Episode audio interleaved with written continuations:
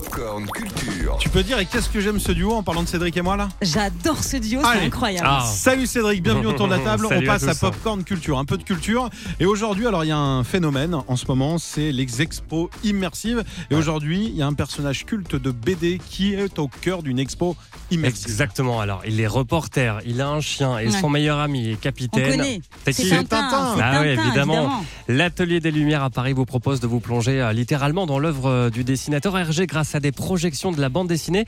Écoutez Jacques de Tarragon, le directeur de l'Atelier des Lumières. Oui, absolument. Alors la halle elle-même fait mille cinq cents mètres carrés.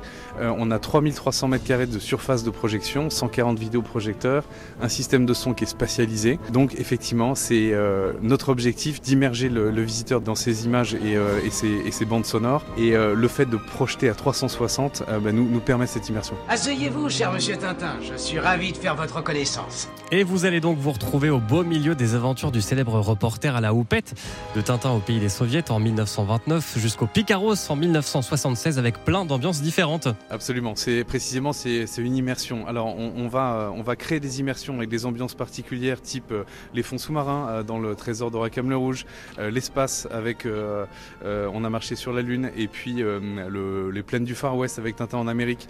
Et donc on a réussi à recréer des, des paysages, mais globalement sur l'exposition, on est plus concentré sur les planches et, et malgré tout, on arrive à être dans cette, dans cette immersion. Je descends à présent les échelons de la fusée. Plus que trois, deux, un, zéro. Sandra, Clément, est-ce que J'aime vous avez trop. un album préféré ? Bien sûr. Ouais. Euh, Le Lotus euh, bleu, moi j'aimais bien. On a marché sur euh, la lune. Objectif Lune. Ouais, c'est voilà, celui-ci qu'on vient d'entendre lune, justement. Voilà. Exactement.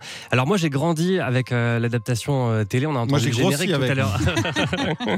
En tout cas, les créateurs de cette immersion sont repartis non pas de la version du dessin animé qui aurait pu euh, faciliter leur travail, mais des planches originales. Oui, absolument. On n'a pas réutilisé euh, les, les médias euh, du dessin animé, c'était vraiment un, un souhait euh, qu'on a fait conjointement avec euh, les ayants droit, Tintin Imaginatio, pour être le plus fidèle possible à l'œuvre originale euh, d'Hergé finalement. Donc euh, certes, on est parti de planches qui sont euh, des dessins figés, mais on a beaucoup travaillé également sur l'animation et euh, l'animation visuelle et, et musicale. Il y a une très belle bande sonore euh, tout au long de cette exposition.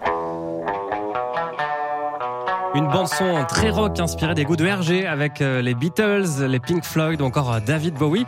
Tout ça saupoudrait aussi de répliques cultes à l'aide des bulles de la B D projetées sur les murs. Complètement, on n'a pas voulu ignorer la, la, la thématique des bulles. En effet, on voit euh, diverses bulles apparaître euh, au cours de l'exposition. Et euh, bon, je, je vous fais part de ma préférée, c'est toute la partie sur les jurons du Capitaine Haddock qui est extrêmement drôle. Mille tonnerres de Brest. Et qui, qui, qui participe vraiment à l'univers de Tintin. Au revoir Tintin.